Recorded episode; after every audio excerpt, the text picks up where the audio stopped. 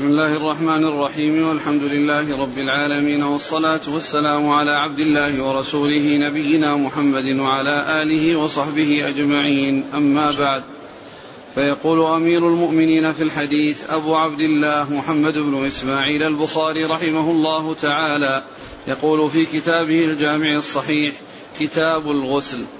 وقول الله تعالى وإن كنتم جنبا فاطهروا. وإن كنتم مرضى أو على سفر أو جاء أحد منكم من الغائط أو لمستم أو لمستم النساء فلم تجدوا ماء فتيمموا صعيدا طيبا فامسحوا بوجوهكم وأيديكم منه ما يريد الله ليجعل عليكم من حرج ولكن يريد ليطهركم وليتم نعمته عليكم لعلكم تشكرون. وقوله جل ذكره يا أيها الذين آمنوا لا تقربوا الصلاة وأنتم سكارى حتى تعلموا ما تقولون ولا جنبا إلا عابري سبيل حتى تغتسلوا وإن كنتم مرضى أو على سفر.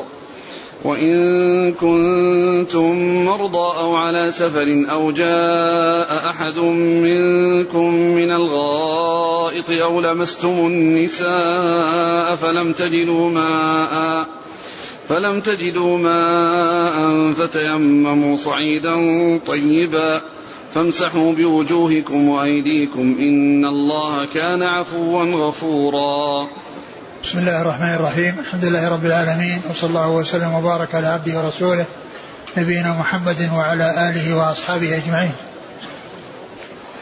أما بعد يقول الإمام البخاري رحمه الله كتاب الغسل.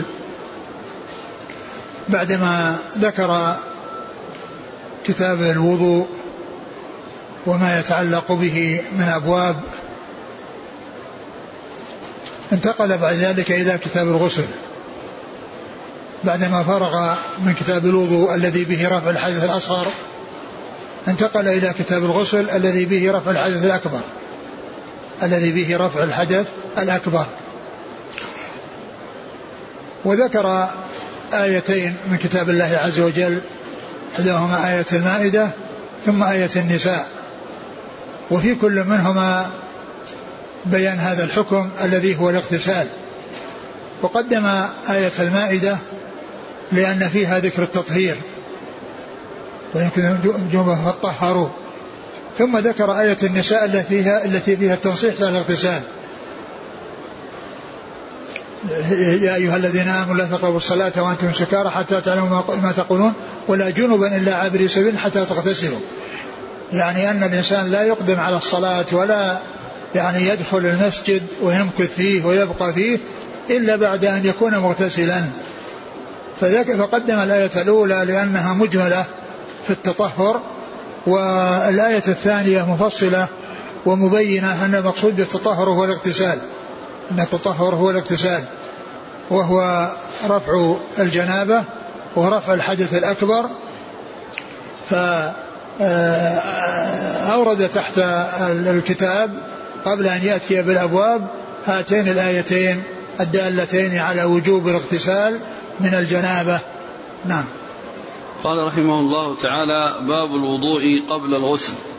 قال حدثنا عبد الله بن يوسف قال أخبرنا مالك عن هشام عن أبيه عن عائشة رضي الله عنها زوج النبي صلى الله عليه وسلم أن النبي صلى الله عليه وعلى آله وسلم كان إذا اغتسل من الجنابة بدأ فغسل يديه ثم يتوضأ كما يتوضأ للصلاة.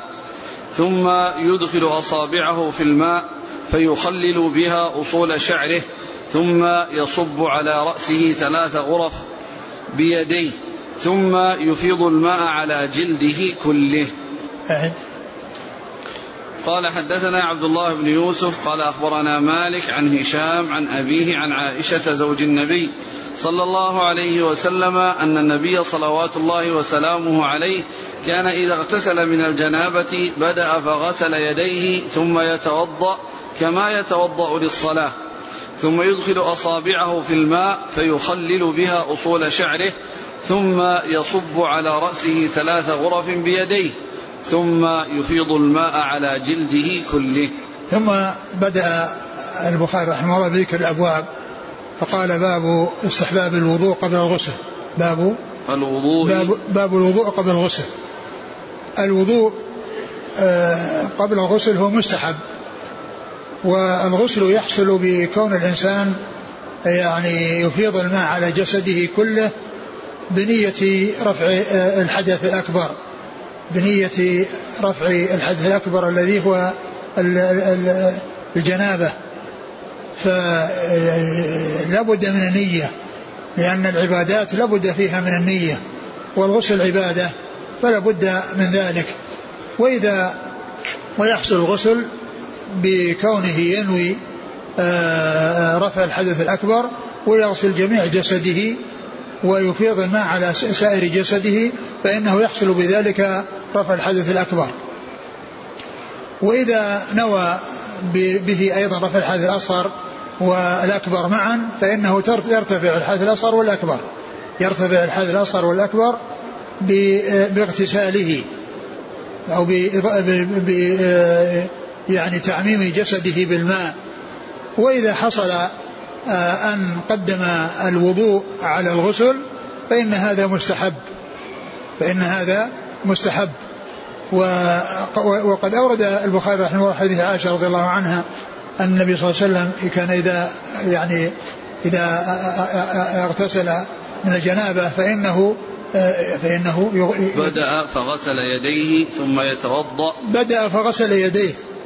معروف من هديه صلى الله عليه وسلم عند ما يستعمل الماء أنه يغسل يديه بالإفراغ عليهما بالإفراغ عليهما من الإناء الذي يغتسل منه أو يتوضأ منه فإنه كان في آه، فيما جاء عنه صلى الله عليه وسلم عندما يريد الوضوء سواء كان قام من نوم ليل أو غيره فإنه يفرغ على يديه من الإناء ويغسلهما يغسلهما.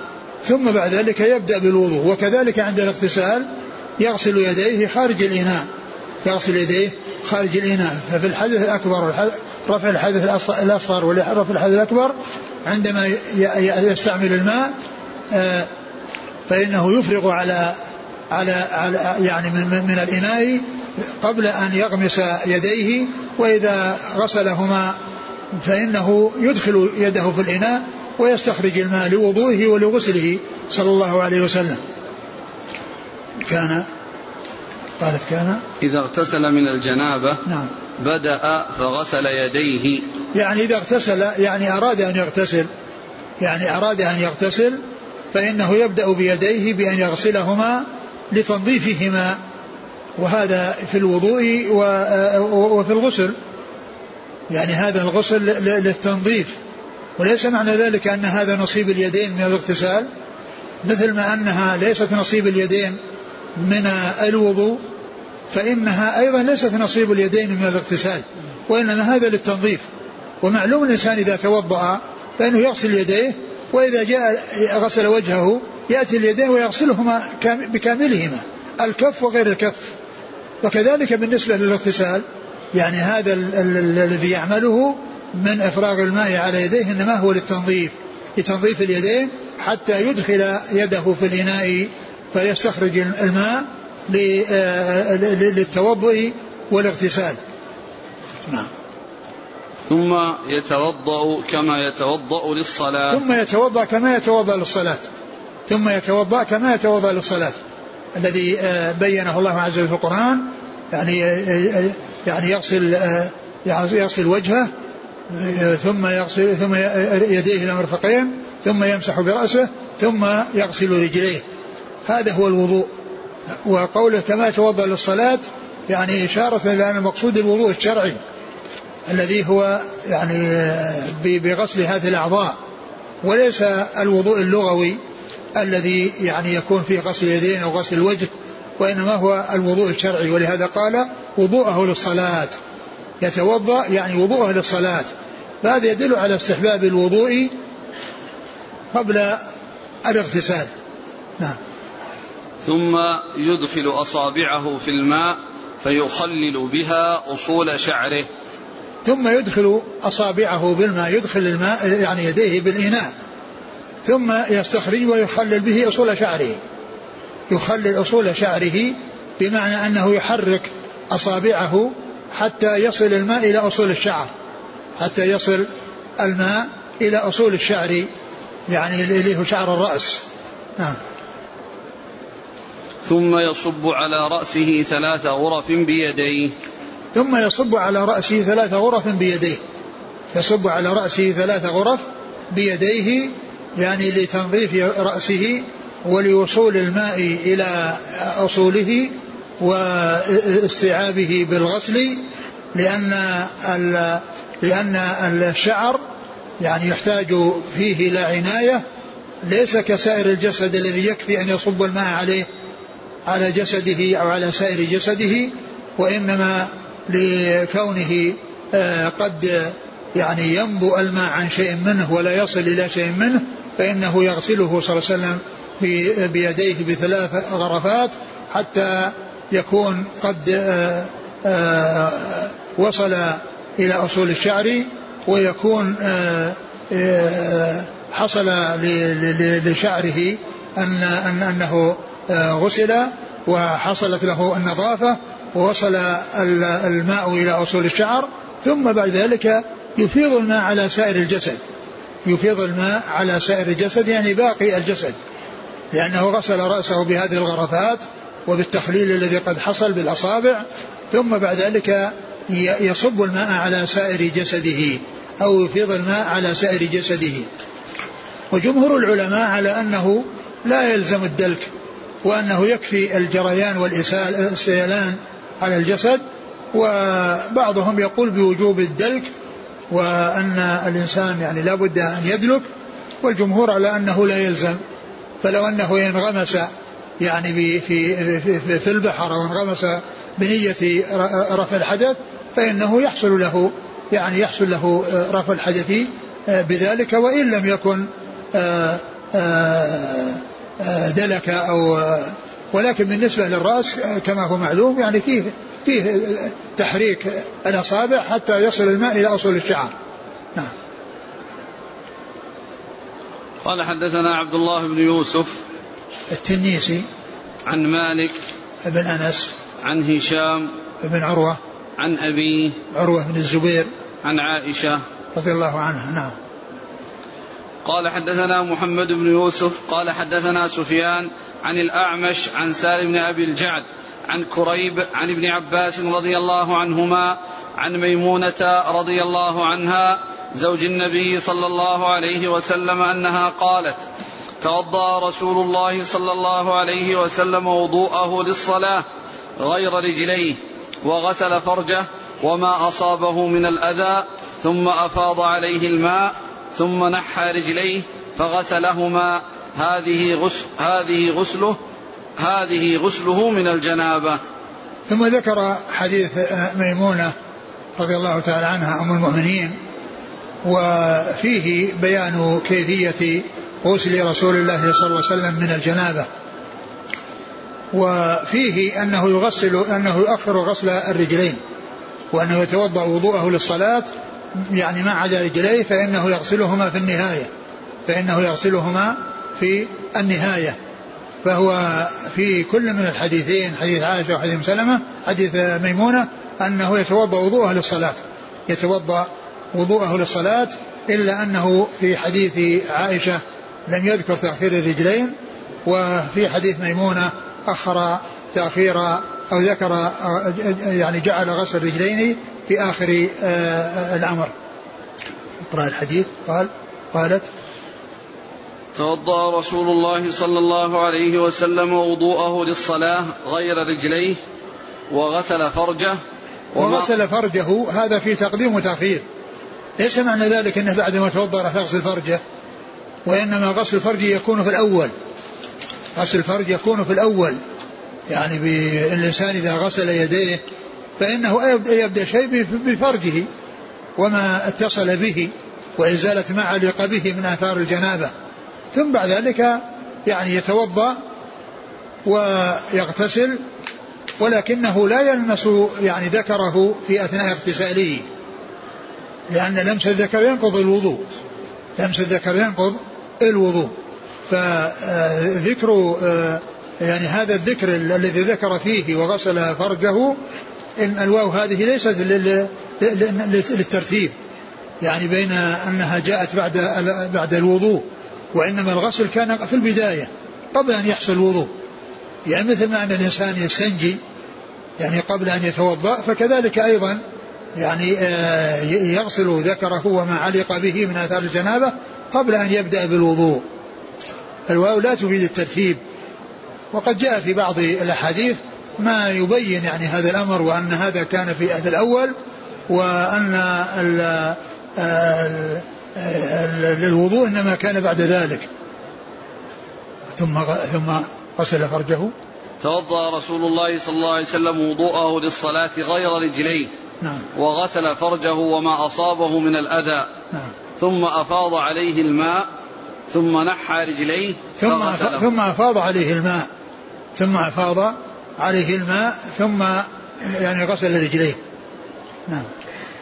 ثم أفاض عليه الماء يعني على ثم جسد. نحى رجليه فغسلهما. ثم نحى رجليه يعني كأنه تأخر يعني عن المكان الذي الذي كان فيه وغسلهما. نعم. هذه غسله من الجنابة. أو هذه يعني صفة غسله من الجنابة. يعني هذه صفة غسله من الجنابة. صلوات الله وسلامه وبركاته عليه. قال وهذا وهذا فيه ذكر يعني يعني فيه آه، اختصار. لأنه ما ذكر يعني ما يتعلق بالرأس وغسله والغرفات التي تكون فيه. نعم. قال حدثنا محمد بن يوسف الفريابي. عن سفيان الثوري. عن الأعمش سليمان بن مهران. عن سالم بن أبي الجعد نعم. عن كريب مولى ابن عباس. عن ابن عباس رضي الله تعالى عنهما. عن ميمونة, عن ميمونة. رضي الله عنها وهي خالته فهو من رواية صحابي عن صحابي وفيه أيضا من التابعين الأعمش عن سالم بن الجعد عن كريب ثلاثة من التابعين. نعم. إذا كان الغسل المجزئ هو إفاضة الماء على الجسد كله بنية رفع الحدث الأكبر. نعم. فهل يشترط المضمضة والاستنشاق؟ نعم. لأن هذا من من جملة ما يغسل. لأن المضمضة والاستنشاق يعني آه، مطلوبة. يعني في الاغتسال مطلوبة في الوضوء. مطلوبة في الاغتسال ومطلوبة في الوضوء. نعم. تخليل الشعر هل هو واجب؟ الواجب هو يعني إيصاله إلى الأصول. يعني إلى أصوله إلى أصول الشعر. يعني بحيث لو رواها ولم يخلل ولم يخلل بالأصابع المهم أن يتحقق أن الماء وصل إلى أصول الشعر. نعم. هل يؤخذ من هذا الحديث أنه لا يشترط الموالاة في الاغتسال؟ أو في الوضوء؟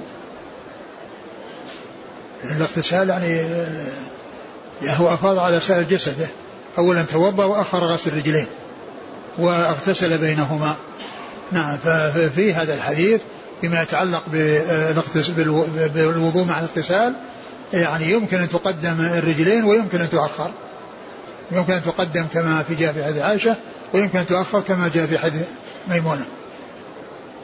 لأنه يعني يستنبط مثلا منه حكم. لو أن إنسان غسل بعض جسده وأخر الآخر بعد ذلك. إذا كان أنه يعني قبل أن ينشف الماء هذا مثل الوضوء. ليس للإنسان أن يؤخر عضو غسل الذي إليه حتى ينشف الذي قبله. فكذلك الاغتسال. لا يغسل بعضه يعني هنا بعد ساعة يروح يغسل البعض الثاني. الغسل يكون مرة واحدة. لكن بحيث أنه يعني ما يحصل مثل ما يقول في الوضوء يعني بحيث أنه لا ينشف الذي قبله فكذلك لا يغسل بعض جسده ثم يتركه مدة ينشف فيها ثم يرجع يغسل الباقي. نعم.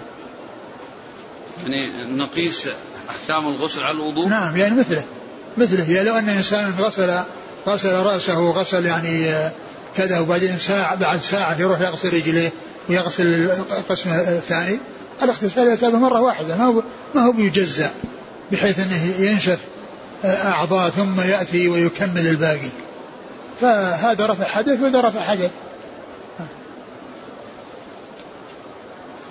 قال رحمه الله تعالى باب غسل باب غسل الرجل مع امرأته. قال حدثنا آدم بن أبي إياس قال حدثنا ابن أبي ذئب عن الزهري عن عروة عن عائشة رضي الله عنها أنها قالت كنت أغتسل أنا والنبي صلى الله عليه وسلم من إناء واحد من قدح يقال له الفرق. ثم ذكر باب غسل الرجل مع امرأته يعني أن ذلك سائق.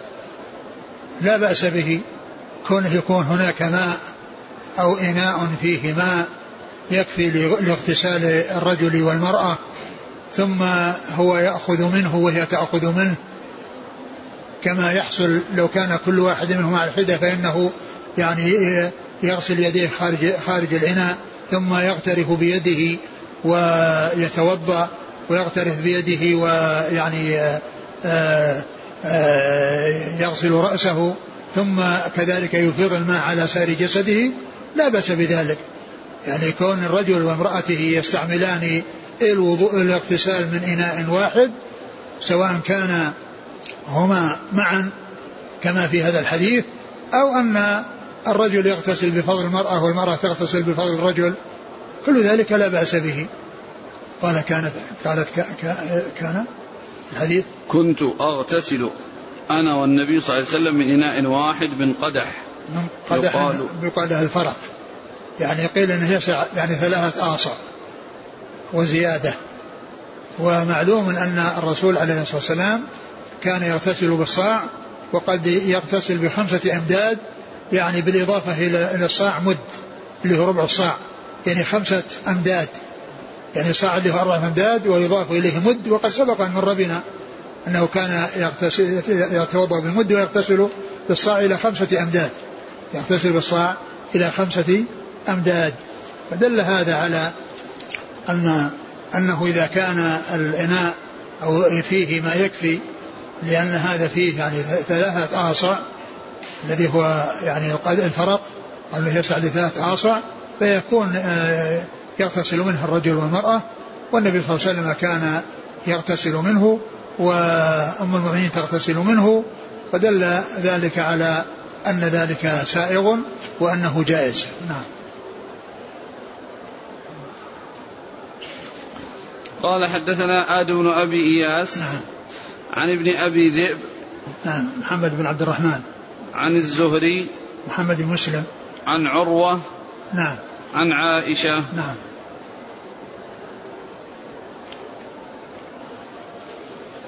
قال رحمه الله تعالى باب الغسل بالصاع ونحوه. قال حدثنا عبد الله بن محمد. قال حدثني عبد الصمد. قال حدثني شعبة. قال حدثني أبو بكر بن حفص.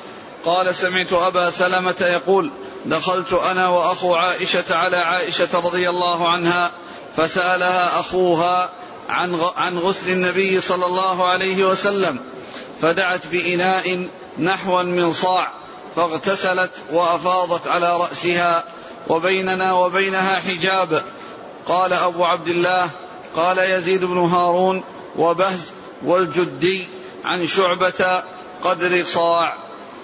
ثم ذكر باب باب الاغتسال. باب الغسل بالصاع ونحوه. باب الغسل بالصاع ونحوه. يعني بالصاع ونحوه يعني أو قريب منه. ويعني وقد أورد هذا الحديث عن عائشة رضي الله عنها قالت قال عن أبي سلمة عبد الرحمن قال ذهبت. دخلت أنا وأخو عائشة على عائشة. نعم. فسألها أخوها عن غسل النبي صلى الله عليه وسلم فدعت بإناء نحوا من صاع. نعم هذا هو محل الشاهد. يعني دخل أبو, أبو سلمة عبد الرحمن على عائشة وأخوها وأخوها قيل هو أخوها من الرضاع. قيل إنه أخوها من الرضاع. وقيل إنه كلثوم بن عبيد وقيل إنه عبد الله بن يزيد. وكل منهما قيل إنه أخوها فيكون إما هذا وإما هذا. والحاصل أنه من محارمها.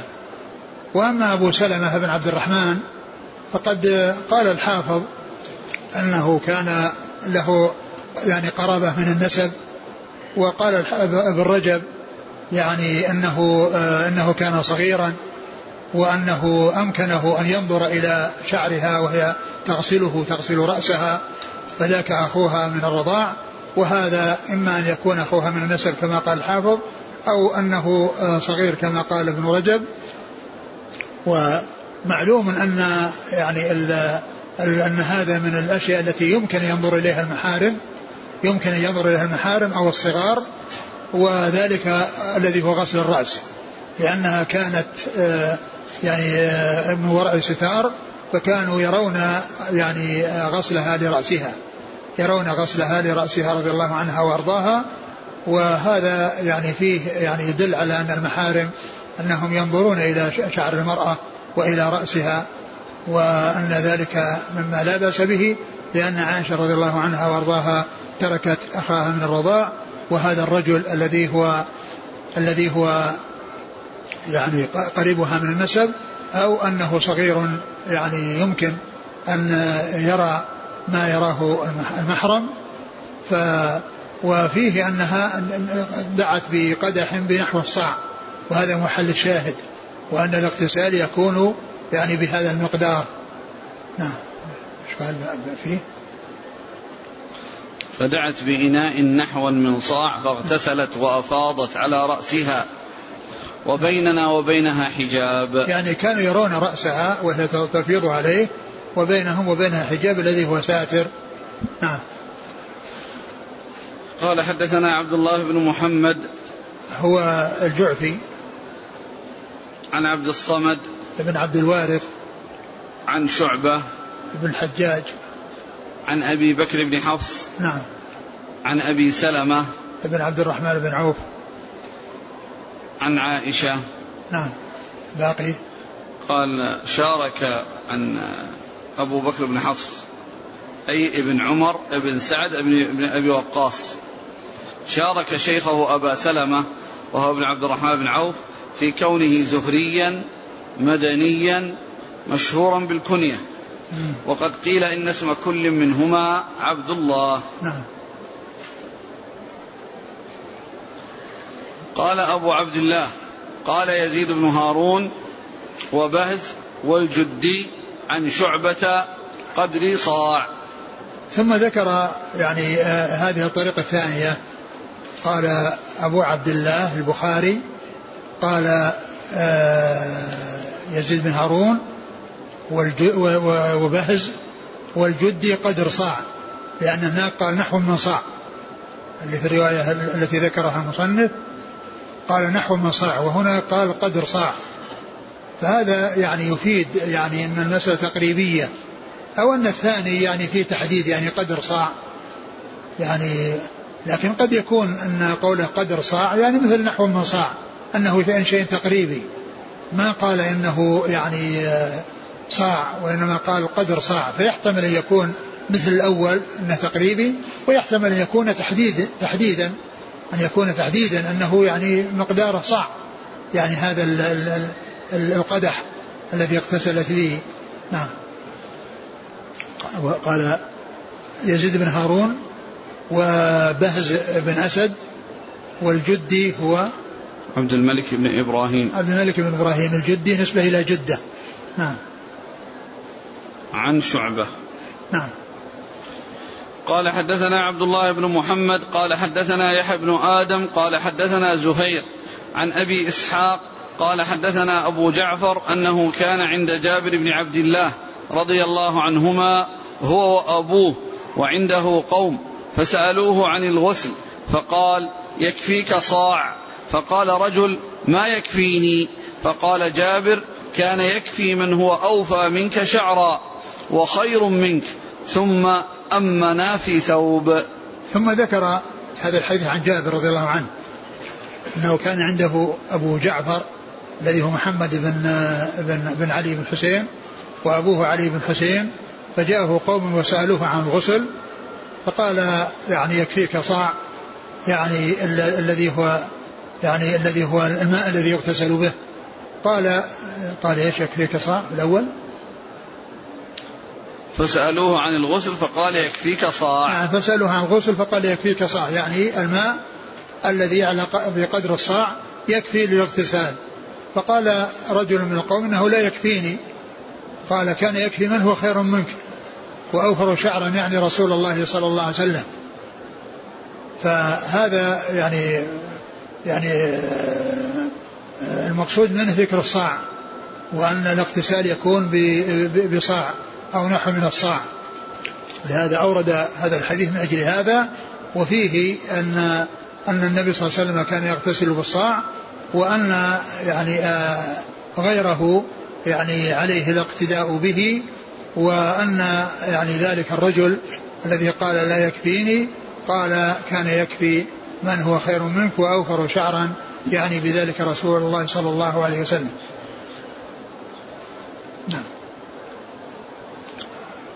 قال حدثنا عبد الله بن محمد ثم قال ثم أمنا في ثوب. يعني جابر أمهم يعني صلى بهم. يعني في ثوب يعني في ثوب واحد. وهذا يعني يدلنا على أن أن الصلاة يعني تكون في ثوب واحد وقد وتكون في ثوبين وتكون في ثوبين ولكن يعني الحديث هنا قال أمنا في ثوب. نعم. قال حدثنا عبد الله بن محمد نعم هو الجعفي. عن يحيى بن آدم نعم. عن زهير بن معاوية. عن أبي إسحاق السبيعي عبد عمرو بن عبد الله. عن أبي جعفر وهو محمد بن علي بن حسين الملقب الباقر. عن جابر بن عبد الله. عن جابر بن عبد الله رضي الله تعالى يعني عنه عنهما وأبو جعفر محمد بن علي يعني له حديث عديدة يرويها عن جابر ومن ذلك حديث حجة الوداع حديث طويل حديث حجة الرسول صلى الله عليه وسلم فإنه من طريق أبي جعفر هذا محمد بن علي عن جابر رضي الله تعالى عنه. نعم. وفي هذا يعني بيان ما كان عليه أهل البيت من الرجوع إلى أصحاب الرسول صلى الله عليه وسلم وتعظيمهم والاستفادة من, من علمهم وأنه ليس كما يقول بعض فرق الضلال الذين يقول أنهم لا يحتاجون إلى أحد وأن ما عندهم من العلم يعني لا يحتاجون معه إلى أحد فإن هذا يبين أن أن أنهم آه، محتاجون كغيرهم وأنهم يرجعون إلى أصحاب الرسول صلى الله عليه وسلم فيأخذون عنهم ويتلقون عنهم. نعم. قال حدثنا أبو نعيم قال حدثنا ابن عيينة عن عمرو عن جابر بن زيد عن ابن عباس رضي الله عنهما أن النبي صلى الله عليه وسلم وميمونة رضي الله عنها كانا يغتسلان من إناء واحد. وقال يزيد بن هارون وبهز والجدي عن شعبة قدر صاع. قال أبو عبد الله كان ابن عيينة يقول أخيرا عن ابن عباس عن ميمونة والصحيح ما روى أبو نعيم. يعني ال ال أورد أورد هذا الحديث عن عن ابن عباس وأنه آه، يعني يحكي أن ميمونة أن الرسول صلى الله عليه وسلم وميمونة كانوا يغتسلان بإناء قدر الصاع بإناء قدر الصاع وهذا يعني يكون من مسند ابن عباس. ويعني ما تقدم يعني فيه انه مسند آه، ميمونة لأن ابن عباس يروي عن ميمونة رضي الله تعالى عنها. وهذا هو ال فيما وه... تقدم. نعم. فيما تقدم حديث عائشة سألها أخوها عن غسل النبي صلى الله عليه وسلم فدعت بإناء نحو من صاع. لا هذا الذي فاغتسلت. لا الذي الذي سيأتي يعني الذي أورده. لأنه ذكره عن ابن عباس وذكره عن ميمونة عن ابن عباس عن ميمونة. عن ابن عباس عن ميمونة. يعني أنه مسند ميمونة. وهذا الذي يعني ذكره هنا هو مسند ابن عباس. لأنه ابن عباس هو الذي قال كان النبي وميمونة فهو من مسندهما. ومن مسنده وليس من مسند ميمونة. وفي الطريقة الثانية أنه مسند ميمونة. وهذا هو الأصل. لأن مثل هذا لا يطلع عليه إلا عن طريق ميمونة. لأن آه، الاغتسال وما يجري بين الرجل وأهله لا يطلع عليه آه، شخص آخر. يعني ولو كان من المحارم يعني, في الاغتسال وما يجري في الاغتسال وإنما أم المؤمنين هي تخبر عن الاغتسال وما يجري بينها وبين رسول الله صلى الله عليه وسلم. فالحديث آه، يعني يدل على أن أن الاغتسال كان بمقدار الصاع. يعني أنهم كان أنه كان يعني يغتسل أو أن الاغتسال أنه كان بمقدار الصاع. عند الحديث. قال عن عن ابن عباس قال كان. أن النبي صلى الله عليه وسلم وميمونة كانا يغتسلان من إناء واحد. كان يغتسلان من إناء واحد. لكنها يعني آآ آه، آآ آه، يعني ليس معناه صاع أنه يعني يكون لهما جميعا. وإنما يكون لواحد منهما مثل ما جاء عن عائشة رضي الله عنها فرق يسع ثلاث آصع. ويعني هنا ذكره من مسند بن عباس. والحديث الثاني إيش لفظه؟ قال أبو عبد الله نعم. كان ابن عيينة يقول أخيرا عن ابن عباس عن ميمونة. كان ابن, ابن عيينة أخيرا يعني يقول عن, عن ابن عباس عن ميمونة. أي أن هذا من مسند ميمونة. وهذا هو الأصل. أن الاغتسال وكيفية الاغتسال إنما هو عن عن ميمونة. وأما ابن عباس لا يطلع على ما يجري بين على كيفية الغسل إلا عن طريق ميمونة. لا يعني إلا عن طريق ميمونة. لأنه لا يطلع على الاغتسال وكيف يكون الاغتسال من رسول الله صلى الله عليه وسلم ومن ميمونة. وإنما هذا من إخبار ميمونة لابن عباس الذي هو الذي هي الذي هي خالته. أعد أعد لكن قال والصحيح ما روى أبو نعيم. قال والصحيح ما روى أبو نعيم. والصحيح ما روى أبو نعيم. والحافظ بن رجب يعني يقول إن الصحيح هو الثاني. وذلك أن يعني أن هذا إنما يكون من من ميمونة وليس ابن عباس اطلاع على ذلك إلا بما يعني آه، يأخذه عن ميمونة. يعني فالقول بأنه يعني عن ابن عباس عن ميمونة يعني هذا هو الأصل. حتى ذاك الذي هو عن ابن عباس لا يمكن أن يكون بالمشاهدة وإنما هو عن طريق حكاية ما سمعه عن ميمونة رضي الله تعالى عنها وأرضاها. نعم. المرسل صحابي. نعم. يصير مرسل صحابي. نعم مرسل صحابي ومراسيل الصحابة كما هو معلوم حجة. مراسيل الصحابة حجة ومعلوم أن أن هذا يعني أن, أن, أن ما وصل إليه عن طريق خالته ميمونة بلا شك فهو لا يطلع عليه وإنما هو بواسطة إخبارها له. فابن حجر يقول أن البخاري يقول أن هذا أصح الذي هو الأول اللي رواية أبو نعيم. و والحافظ بن رجب يقول أن أن أن الأصح هو هذا الذي هو كونه يعني من مسند ميمونة وليس من مسند ابن عباس. اشكال؟ اشكال في في الأول والثاني؟ يذكر الإسناد. حدثنا الإسناد الأول أبو نعيم.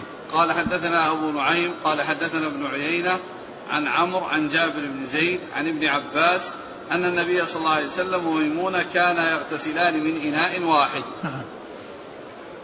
نعم بعده. قال أبو عبد الله كان ابن عيينة يقول أخيرا عن ابن عباس عن ميمونة. نعم. والصحيح ما روى أبو نعيم. نعم. قال حدثنا أبو نعيم الفضل بن دكين.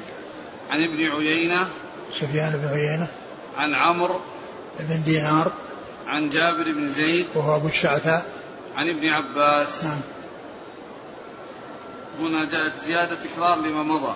قال وقال يزيد بن هارون وباز والجدي عن شعبة قدر صاع. بعض يعني النسخ وبعضها يعني كذي كأنها هذه تتعلق بالأول. لأنه يعني ما يمكن يكون آه، الرسول صلى الله عليه وسلم وميمونة يكون قدر صاع. فكأن هذه متكررة مع ما مع ما تقدم. لأن لأن الرسول كان يقتتل بقدر الصاع. لكن هو ميمونة يعني بالفرق أو بمقدار يعني يعني يسع ثلاث ثلاث آصع وليس صاعا واحدا له ولها. نعم. لأن الرسول صلى الله عليه وسلم كان يغتسل بالصاع إلى خمسة أمداد يعني صاع مد. قال أبو عبد الله كان ابن عيينة يقول أخيرا عن ابن عباس عن ميمونة والصحيح ما روى أبو نعيم. يعني أنهم مسد بن عباس مسد ميمونة. نعم. قال رحمه الله تعالى باب من أفاض على رأسه ثلاثا قال حدثنا أبو نعيم قال حدثنا زهير عن أبي إسحاق قال حدثني سليمان بن صرد رضي الله عنه قال حدثني جبير بن مطعم رضي الله عنه قال قال رسول الله صلى الله عليه وسلم أما أنا فأفيض على رأسي ثلاثا وأشار بيديه كلتيهما. ثم ذكر آه، الإفاضة على الرأس ثلاثا. يعني قوله أما أنا هذا جاء في صحيح مسلم لأنها يعني كان مبنيا على شيء سابق. يعني ف يعني لفظه أما قال يعني شخص من الناس قال أما أنا فكذا الرسول قال أما أنا فأفيض على رأسي ثلاثا. يعني فكلمة أما هذه جاءت مبنية على كلام سابق ذكره مسلم. عن يعني بعض الصحابة الذين سألوه فقال إن كان يفعل كذا فقال أما أنا فأفعل كذا. ف وهذا فيه يعني كون الإنسان يغسل رأسه ثلاثا يغسل رأسه ثلاثا ويفيض عليه يعني ثلاث ثلاث غرفات يعني يغسل رأسه. وجاء في بعضها أنه يبدأ بشقه الأيمن ثم بشقه الأيسر.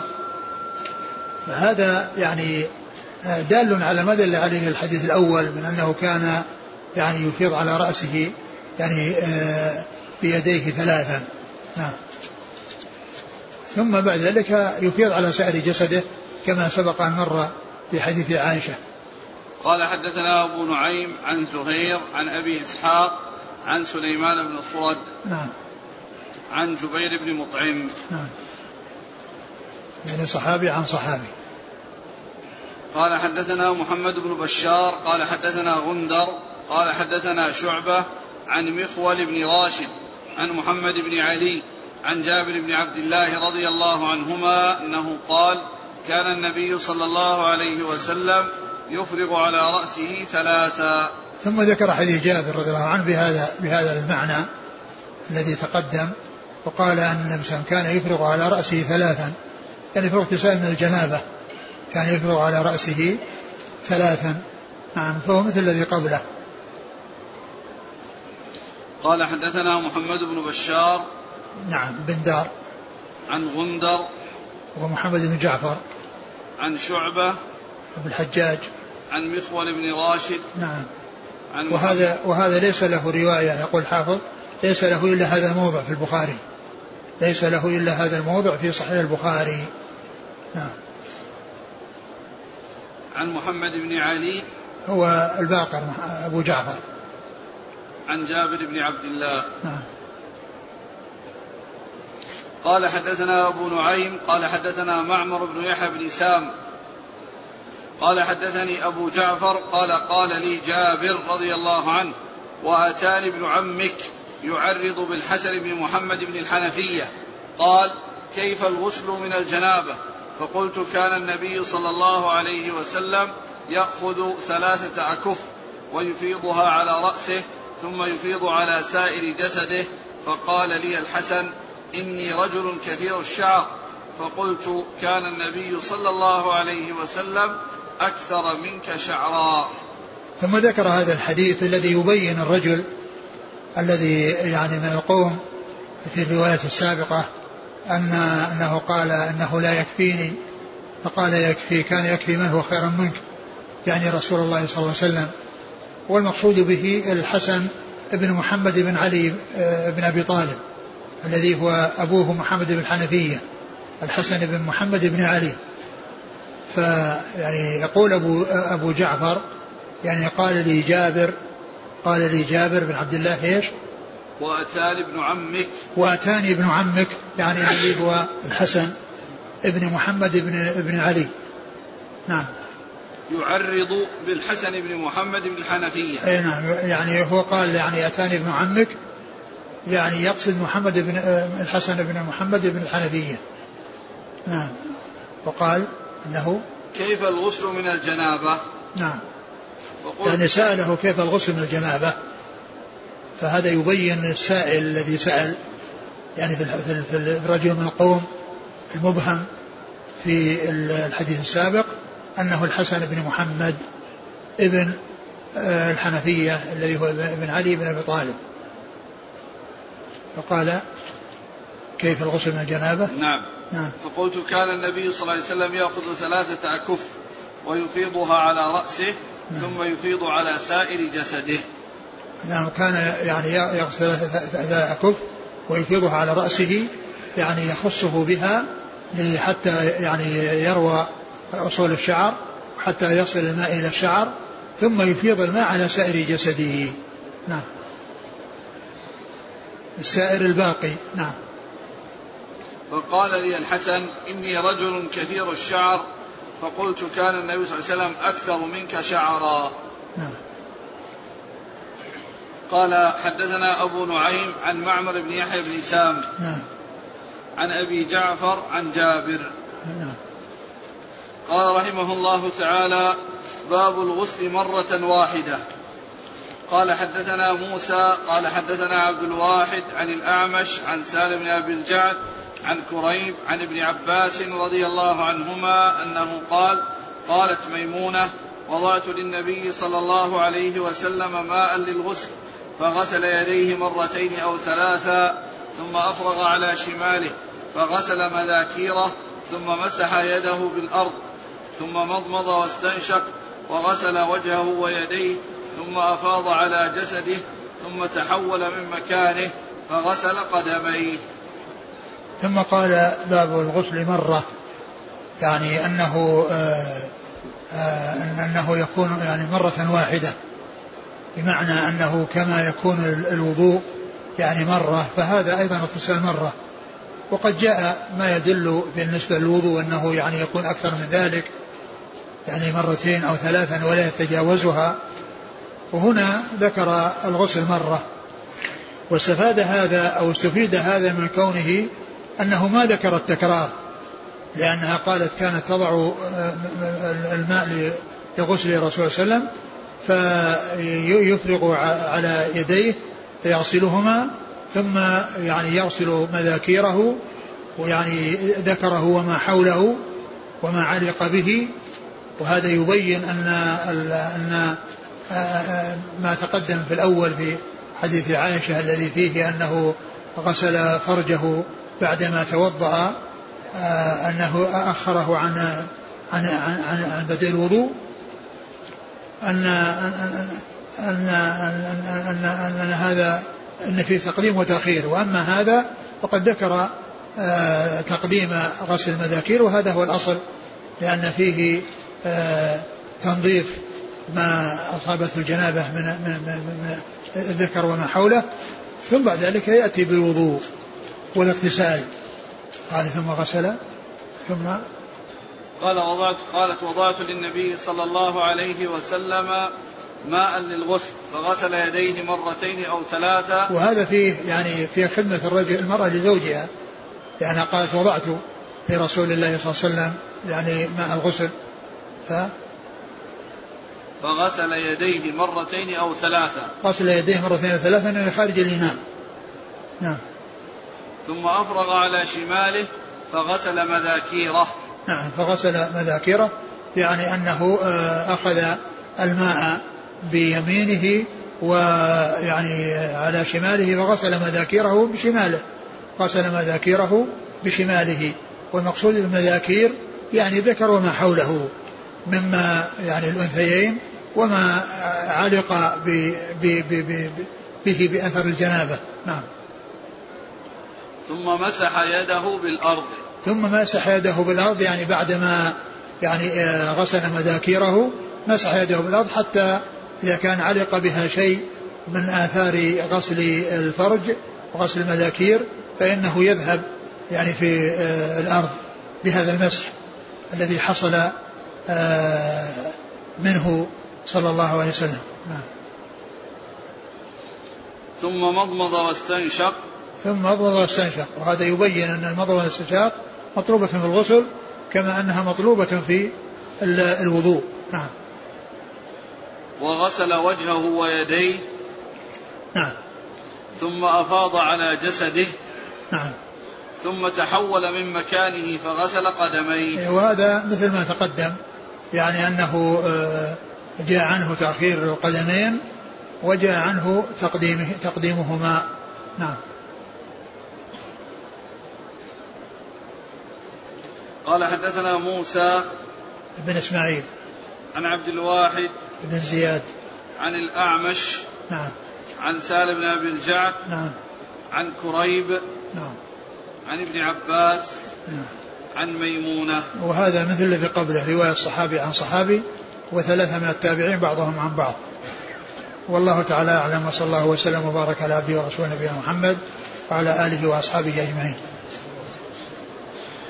جزاكم الله خيرا وبارك الله فيكم والهمكم الله الصواب ووفقكم للحق ونفعنا الله بما سمعنا وغفر الله لنا ولكم وللمسلمين أجمعين. آمين. قصة جابر مع سواء محمد الحسن بن محمد الحنفية أو الرواية الأولى. اللي فيها القوم؟ إي نعم. إيه؟ الجمع بينهما. وش هناك يقول أبو جعفر كان هو وأبوه عند جابر وعنده قوم فسألوه. نعم. بينما الرواية الثانية جابر اللي يظهر أنه دخل عليه أبو جعفر فأخبره قال أتاني ابن عمك فسألني. يعني ما كان حاضر أبو جعفر وقت السؤال. أي هو في الأول؟ يقول كنت الأول يقول نعم.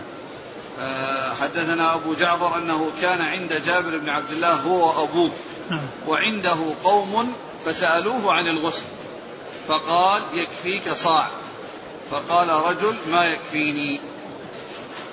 الثاني إيش لفظه؟ الثاني قال قال لي جابر نعم. وأتاني ابن عمك. يعرض بالحسن بن محمد بن حنفية. قال كيف الغسل من الجنابة؟ ما أدري هل هي قصة واحدة. يعني وإذا كانت قصة واحدة فيمكن أن يكون أن حصل الإخبار يعني من جابر ويعني لهذا وأنه بعد ذلك حضر يعني حضر أو أنها, قصتين. شوف قال الحافظ عليه.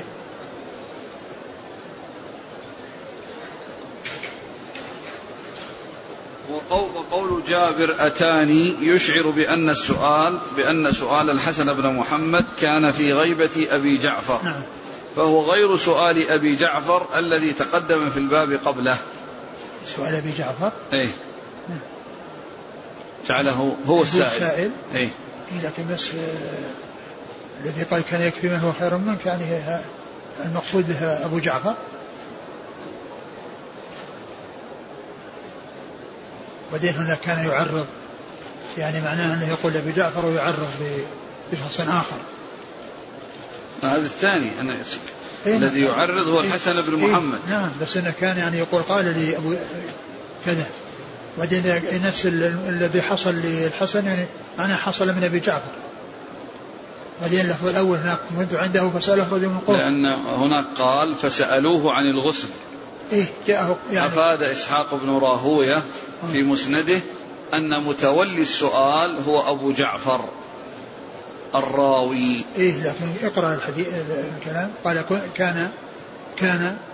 جاء من طريقه قال سألت جابرا عن غسل الجنابة. نعم غير البخاري. إيه إلا بس هذا اللفظ عند البخاري. اللي عند البخاري قال قال كنت أنه كان عند جابر هو أبوه وعنده قوم فسألوه. سألوه القوم. القوم يعني أبهم نفسه. ها؟ أبهم نفسه. فسألوه. فسألوه عن الغسل. وكان عنده قوم يعني غير غيره أبوه أي نعم. أي نعم. فسألوه. يعني لأنه وقع في العمدة وعنده قومه. هو وأبوه وعنده قومه. يعني قومه يعني قوم جابر يعني. قال وفيه ما فيه. نعم. وليست هذه الرواية في مسلم أصلا. نعم. وذلك وارد أيضا على قوله إنه يخرج المتفق عليه. نعم. قال فسألوه عن الغسل. أفاد إسحاق بن راهوية في مسنده أن متولي السؤال هو أبو جعفر الراوي. فأخرج من طريق جعفر بن محمد عن أبيه. قال سألت جابرا عن غسل الجنا عن غسل الجنابة. وبين النسائي في روايته سبب السؤال. فأخرج من طريق أبي الأحوص عن أبي إسحاق عن أبي جعفر قال تمارينا في الغسل عند جابر. فكان أبو جعفر تولى السؤال. ونسب السؤال في هذه الرواية إلى الجميع مجازا لقصدهم ذلك. أقول القصتان يعني فيهما إشكال. يعني من ناحية أن يكون السائل هو أبو جعفر وأن السائل الحسن بن محمد بن حنفية وأنه قال لي يعني جابر يعرض ب يعني بابن عمه الذي هو آه الذي هو الذي هو الحسن بن محمد. يعني فيه فيه إشكال. اللهم إلا أن يكون أنه لما سأله يعني قال له جابر يعني فيكون الجمع بين هذا وهذا أن أبا جعفر لما سأله قال في جوابه يعني سألني أو قال لي يعني ابن عمك كذا وكذا وقلت أنه يكفي من هو خير منك. يعني يعني الأمر الحقيقة فيه فيه خفاء ويمكن أن يكون قوله قال لي جابر أنه لما سأله أخبره بأن ابن عمه يعني سبق أنه سأل مثل هذا السؤال وأجابه بهذا الجواب. إيش لفظه يقول؟ قال سألني. قال لي. قال لي جابر. وين؟ الثانية؟ اي الثانية. الثانية يقول حدثني أبو جعفر قال قال لي جابر نعم. وأتاني ابن عمك. يعرض بالحسن بن محمد بن محمد لعله لعله أنه لما سأله يعني أو تمارى وحصل يعني أبو جعفر أن سأل هذا أجابه بأنه سبق أو سبق آه، آه، آه، ابن عمه الذي هو الحسن محمد أن سأل هذا السؤال وأجابه بهذا الجواب. إذا هذا هذا كلامه في الأول ثم مكانه في المكان الثاني يقول الحافظ. قال وقال جابر أتاني يشعر بأن سؤال الحسن بن محمد كان في غيبة أبي جعفر. وهو غير سؤال أبي جعفر الذي تقدم في الباب قبله لأن ذلك كان عن الكمية كما أشعر بذلك قوله في الجواب يكفيك صاع وهذا عن الكيفية وهو ظاهر في قوله كيف الغسل? ولكن الحسن بن محمد في المسألتين جميعا هو المنازع لجابر في ذلك. فقال في جواب الكيمية ما يكفيني أي الصاع ولم يعلل. وقال في جواب الكيفية إني كثير الشعر أي فأحتاج إلى أكثر من ثلاث غرفات.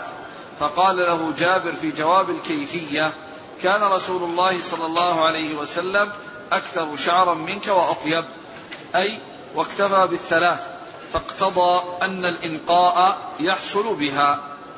وقال في جواب الكمية ما تقدم. وناسب كلام الحافظ يعني معناه أنه في الأول والثاني الحسن ابن محمد. اللي, اللي نازعه. اللي ناقشه. إيه؟ لكن السائل لا. آه. هناك السائل أبو جعفر هنا السائل الحسن. أي نعم. قال كمل.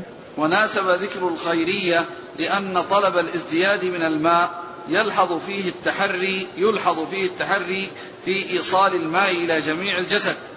وكان صلى الله عليه وسلم سيد الورعين وأتقى الناس لله وأعلمهم به وقد اكتفى بالصاع فأشار جابر إلى أن الزيادة على ما اكتفى به تنطع قد يكون مثاره الوسوسة فلا يلتفت إليه.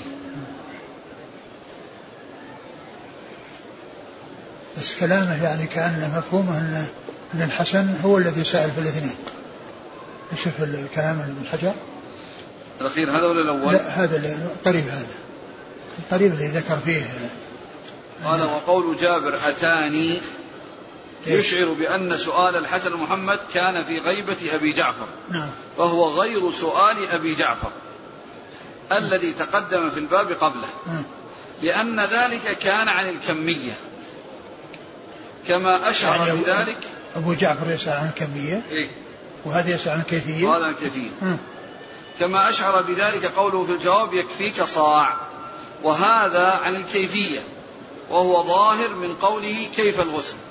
ولكن الحسن بن محمد في المسألتين جميعا هو المنازع لجابر في ذلك. فقال هو المنازع لجابر إيه. يعني معناه أنها المسألة الأولى والثانية. كان حاضر. إيه. لكن في الأول السائل أبو جعفر نعم. فلما أجابه جابر بقال أنه يكفيك صاع تكلم الحسن قال لا ما يكفيني. نعم. نعم يعني هذا معناه أنه هو الذي قال ما يكفيني. والسائل أبو يعني جعفر. نعم أبو جعفر لكن ليس هو الذي أجيب ب- ب- بأنه يكفي من هو خير منك. الكلام للحسن. أي نعم الجواب كله الحسن في الم- في في المسألتين نعم. أو في الحديثين. نعم. يقول أحسن الله إليك ما حكم غسل اليدين قبل أن يبدأ الاغتسال وقبل أن يدخلهما الإناء؟ يعني مستحب معلوم معلوم ذلك مستحب ليس بواجب. كما سبق أن تقدم في الوضوء.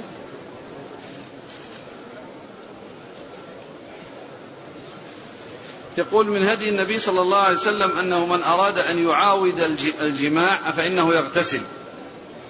فإذا اغتسل الشخص لكي يعاود ولكنه لم يعاود هل يكفي هذا الاغتسال ويجزئ؟ كيف؟ يقول من هدي النبي صلى الله عليه وسلم أنه من أراد أن يعاود الجماع أن يغتسل. نعم. فإذا اغتسل هذا الشخص ليعاود ولكنه لم يعاود فهل هذا الاغتسال يجزئ؟ لا ما يجزي عن غسل الجنابة؟ ما يجزي اغتسال عن جنابة بعد ذلك؟ لا لا لم لم يعاود. وش؟ نعم. يعني هو يسأل عن النية حتى اختلفت. حتى حتى لو حتى لو نوى. لأن الجنابة ترتفع بكون يغتسل سواء يعاود ولا ما يعاود سواء نوى أنه يعاود أو لا يعاود الذي حصل يعني من الاغتسال فيه رفع الحدث الأكبر. سواء كان يعني نيته أنه يعاود أو لا يعاود لأنه نوى الاغتسال ورفع الحدث وقد ارتفع الحدث لذلك. إن عاود يحتاج إلى اغتسال آخر وإن لم يعاود هو على اغتسال يقول إذا كان على الشعر زيت. إيش؟ على الشعر زيت. فهل يكفي إفاضة الماء على الشعر؟ لا ما يكفي لأنه لازم لازم يعني يخلله حتى يصل لأنه ينبو ينبو الماء. يعني إذا كان فيه مثل زيت يعني ينبو الماء عن الدخول يعني للشعر. فلا بد من إيصاله. فلا بد من إيصاله إلى يعني بالتخليل إذا كان فيه زيت لأن الماء ينبو عن عن عن الزيت. جزاكم الله خيرا. سبحانك اللهم وبحمدك أشهد أن لا إله إلا أنت أستغفرك وأتوب إليك.